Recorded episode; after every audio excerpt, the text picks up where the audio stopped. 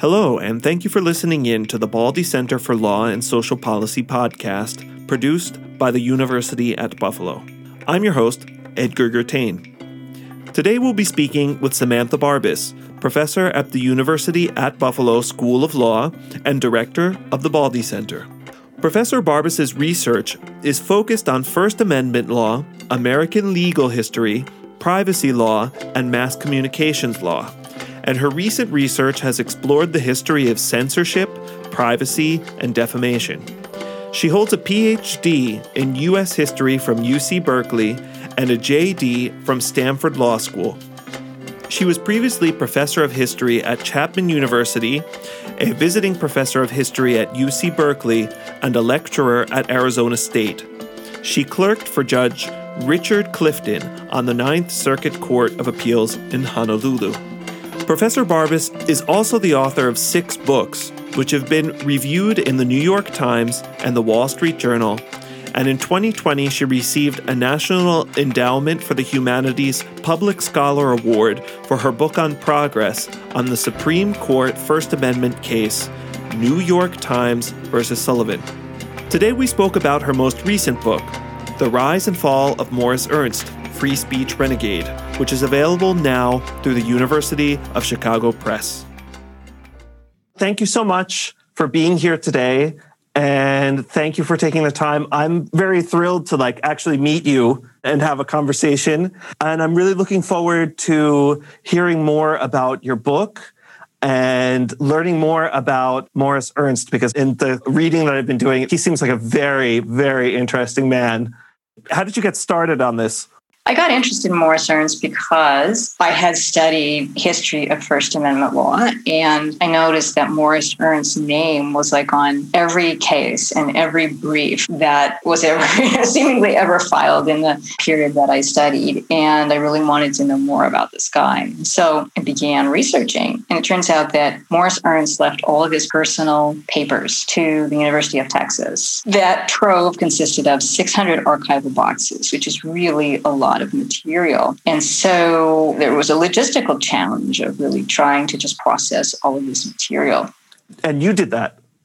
I did that. I mean, the material was in boxes, of course, and it was indexed, which is very helpful. But, you know, I had to go through, I looked at every page and, you know, read everything to try to kind of condense it into this book. So this is the first biography of Morris Ernst. And often when there is not a biography about a public figure, it is because there's too little material and there's just not enough source material to build a story but in this case, I think there was actually too much material. And there had been a few biographers who had tried in the past but had to give up. And I heard anecdotally that it was because they just couldn't make sense of it. And there was just too much. He, he wrote too much. He was involved in too many things. There were too many cases. So it was certainly a feat to have to go through and figure out what to include. And, you know. So would you call your book a biography or a legal book?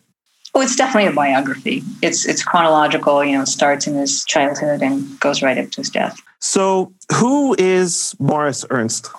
Well, Morris Ernst was a celebrity lawyer, you might call him, of the 1930s and 40s. Not that he represented celebrities, but he himself was a celebrity. He was the kind of guy that, you know, today we'd see on CNN, sort of a talking head on legal issues. He was a lawyer in private practice. He had a very successful commercial law practice in New York, but he was best known for being co general counsel of the American Civil Liberties Union. And he did that work between the late 1920s and the 1950s. So his main focus on the ACLU was the fight for freedom of speech. In particular, he fought against literary censorship, which is something that was widely practiced at the time. So Morris Ernst would do things like represent authors whose books had been banned on the grounds of obscenity.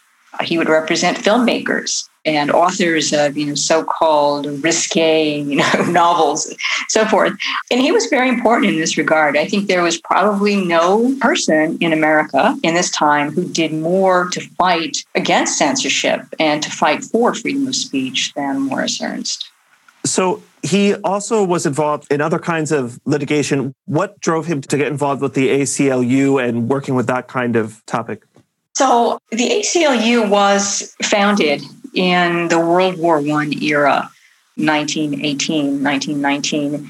And the point of that organization initially was to fight against government suppression of political dissenters, which was fairly fierce during the war years. People would be prosecuted under the Sedition Act for making a comment that was critical of the war or the government. So uh, the founder of the ACLU was a guy called Roger Baldwin, and he really ran the whole show with this organization. Roger Baldwin and Morris Ernst kind of ran together in these New York liberal reform circles. And so Baldwin asked Ernst, Well, would you give me legal advice? Ernst was already a practicing lawyer by this time. And so Ernst was kind of drawn in by personal connection, but he found himself very captivated by the free speech issues that the ACLU was pursuing. So, what are some of his main cases? You mentioned that he was involved with the book Ulysses. Yeah. So, in the field of literary censorship, and that's again the field in which Ernst is, is most famous, he defended a number of authors of books that had been condemned as obscene, the most famous book being Ulysses by James Joyce. And he took up this book to defend in 1931. I can give you the whole story of the Ulysses case if you want. Yeah. What's obscene about Ulysses? So, according to the government, there were 65 passages, at least, it might have been more, in Ulysses that were obscene. And you have to understand the definition, the legal definition of obscenity at this time. Something could be declared obscene if it had the tendency or potential to corrupt society's most vulnerable members, i.e., children. So, if something could put a, you know, the wrong idea in the mind of a child, sexual idea or some other kind of subversive idea, then the work could be condemned as obscene. So what was obscene about Ulysses? I mean, just about everything, right? The novel is you know, filled with discussions of sex, uh, you know, some which are quite overt. I think there was a lot of foul language, four-letter words, and so forth, and all of those were um, bases for condemning the book as obscene. And so, how did he get involved in the case? Morris Ernst had started his work in the literary censorship field in the late 1920s. He had developed quite a reputation by the early 30s and had a lot of connections in the book publishing field. And he was really the expert in this area. And in 1931, he said, you know, the most famous book out there that is still banned under United States obscenity law is Ulysses. And so it was going to be kind of, you know, a show of his great skill and mastery of the field. That he was actually going to get Ulysses cleared, get the ban removed. So Morris Ernst called up his friend Bennett Cerf, who was the publisher of Random House, the publishing company, and said, let's make a deal. You work with me and we'll get Ulysses cleared in the courts. And uh, then you, Random House, you can go ahead and uh, publish the book. So they made a deal under which Ernst would not get paid anything for his legal work, but Random House would give him 5% of the royalties from Ulysses when the book was published. And this was consummated, and Ernst made a lot of money off the publication. I'm curious why there was an issue against it in the first place. Did people really think that children would be reading Ulysses? Yeah, that's a great question. So, the standard of obscenity that I mentioned was created in the 19th century, sort of like a puritanical worldview, right, where people were very afraid of anything sexual. It was generally acknowledged by the 1920s that, you know, this was not in touch with reality, it was hyper protective. Moreover, it is absurd that children would come into contact with most of these purportedly obscene literary works. I think the original intent was not just to protect children, they wanted to shield women, I think, you know, from getting any kind of sexual notion or anything that would cause them to contest their position in society. So these antiquated laws, though, they were still on the books in the 30s. They were still being enforced. And that became one of Ernst's arguments that these laws are outdated, you know, it's absurd. Who is going to read Ulysses as a child? Is anybody even going to understand Ulysses, right? I mean, who's going to be corrupted by it if you can't even understand it? The book is titled The Rise and Fall of Morris Ernst. How did he fall? Morris Ernst was kind of at the peak of his powers in the 1930s, and he began to fall from grace. That is, uh, many of the supporters that he had uh, began to turn on him when he became a fierce anti communist. And in the 1930s, the Communist Party had a rather significant presence in the United States and this must be viewed against the context of the Great Depression, right? The communists were actually responding to the conditions of the depression, the poverty, the unemployment with concrete action. They were organizing unions, they were, you know, creating bread lines, they were giving out charity. Plus the ideology of communism held a great deal of appeal to discontented Americans at the time. So many who had been on the left were becoming involved with the Communist Party, and many of the groups that Ernst was involved with, such as the ACLU, National Lawyers Guild, and other liberal organizations, had communist affiliated members in the group. And this really began to bother Ernst. He didn't like communism on ideological grounds. He felt that it was impossible to stand for civil liberties and still support the Soviet Union, thought that was hypocritical. He also didn't like the fact that he felt his leadership of these groups was being challenged by, you know, various um, communist affiliated individuals, and he felt personally threatened. So, at any rate, he becomes, in his words, uh, the number one red baiter of the left. You know, somebody who is really aggressively trying to push communists out of organizations, and this made him unpopular. What drew you to him today? You know like what interest is there for someone today or what parallels are there between today's society and the society of america in the 1930s or 40s I mean, there are tremendous similarities, and I think those similarities have become even clearer, you know, in the past year or so. Public dissatisfaction with the state of economic affairs, you know, widening uh, gaps between wealthy and the poor. Free speech has really surged as a public issue in you know the past couple of years with debates over educational content and debates over hate speech very much in the news lately. Those issues are just cresting in morris ernst's time. I think in fact all of the issues that he held dear and that he dealt with have somehow emerged on the public stage. Not only free speech but also birth control. He was very involved in margaret sanger's birth control crusade in that time. The rights of labor was another issue of his who were his predecessors? What kind of public figures were there in American life before him that have taken up similar causes or worked on similar issues? You know, freedom of speech really did not emerge as a large scale public issue in the US until this time. So I can't think of an analogous public figure, free speech lawyer before Morris Ernst. And the ACLU was really responsible in large part for putting that issue on the public stage. So, I mean, there were progressive lawyers like Louis Brandeis, the Supreme Court Justice, he had been an activist lawyer in probably the generation prior to Ernst. He was working on behalf of causes like breaking up monopolies and you know fighting for welfare rights for workers. And in fact, some of Morris Ernst's fans actually likened him to Brandeis, which Ernst took as quite a compliment. But really, Ernst was the beginning of you know the liberal civil liberties lawyer as public figure and icon, which you know has progressed since that time. Do you think he is a classic kind of figure that identifies with a particular school of thought? Or is he the kind of person who is a one of a kind product of his time? He's very much a product of his time and his background. You say a school of thought. I think there are many who ascribe to that today, which is kind of a viewpoint neutral um, perspective on free speech all perspectives should be aired in the public sphere, in the marketplace of ideas. And that's the way to build strong democracy. It's a way to you know, build up the strength and tolerance of individuals, to hear diverse views, to be forced to debate views, right? To learn skills of critical thinking and reasoning.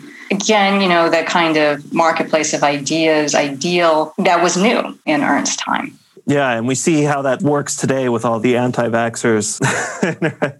Yeah, I mean, of course, the, the whole thing has really come under question with social media. Is it really true that a robust marketplace of ideas is the best way to promote democracy? What do you think? What do I think? I believe very much in Ernst's position. I think it's absolutely wrong to try to cut off unpopular views or to diminish them on the grounds that they might cause people to be upset or uncomfortable. I mean, we do have to draw lines, you know, when speech is violent or when it actually incites violence. But I do believe in the virtues of a very broad marketplace of thought. So, how did Ernst get involved with J. Edgar Hoover and the FBI? Yeah, so as mentioned, Ernst took on anti communism as his main cause in the late 1930s. And in fact, he really stopped working on civil liberties cases around that time. He became so obsessed with anti communism. And so this brought him into connection with J. Edgar Hoover, who was the FBI director and, of course, was running some you know, very nefarious uh, campaigns against uh, you know, suspected communists and other so called subversives. For whatever reason, Ernst believed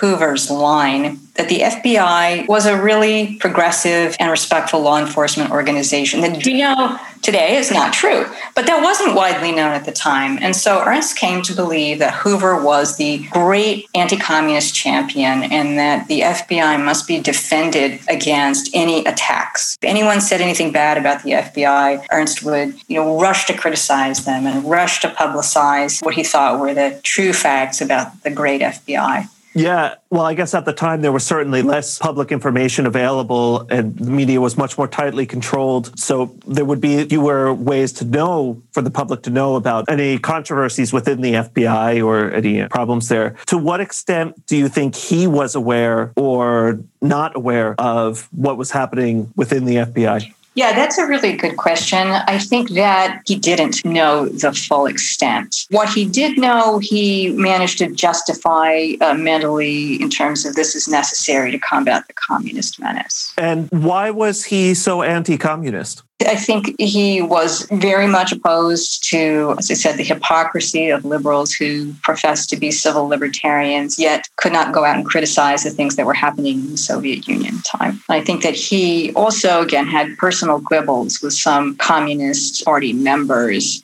Ernst was a very egotistical guy. He was very fragile. He didn't like to be challenged. He always wanted to be on top. So if he found anyone who was questioning his authority or trying to rival him, this made him infuriated. And so I think the communists had pushed the wrong buttons, to be blunt, and he retaliated. Fascinating. What are a few key points you'd like readers and listeners to take away from your study of Morris Ernst's life? I think there are so many different and interesting causes that Ernst worked on. And that's one thing I'd like readers to take away uh, from the book is just the sheer breadth of activity that he was involved in.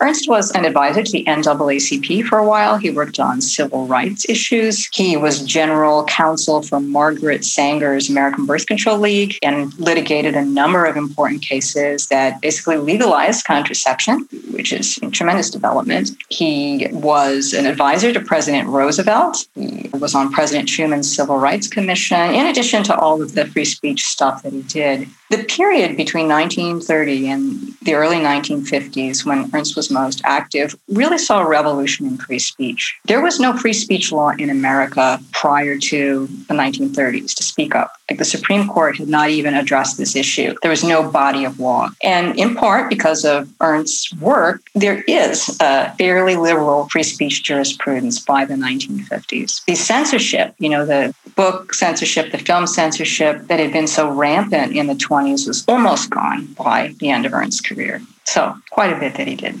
That's amazing. I read that he was also involved with the Glass Steagall Act, drafting that, right? So he did a, a, really wide variety of things. Can you tell us about his contributions there? Well, don't remember exactly how he was involved, but that could be folded into part of his, you know, broader contributions to the New Deal. So that was the Banking Reform Act that was at the beginning of the New Deal era. And Morris Ernst, for a while, really saw that as his main contribution. I think he was wrong about many things in his own life. He believed that the most important thing he did was to fight for FDR's New Deal reforms and to, you know, help defend the New Deal from its many critics. But that, in history's view, really wasn't his most important cause. But Ernst worked as kind of a policy advisor for Roosevelt on banking issues, economic issues, labor issues, had connections with all of the big figures in the New Deal policy circles in Washington and did play a role in economic reforms at that time.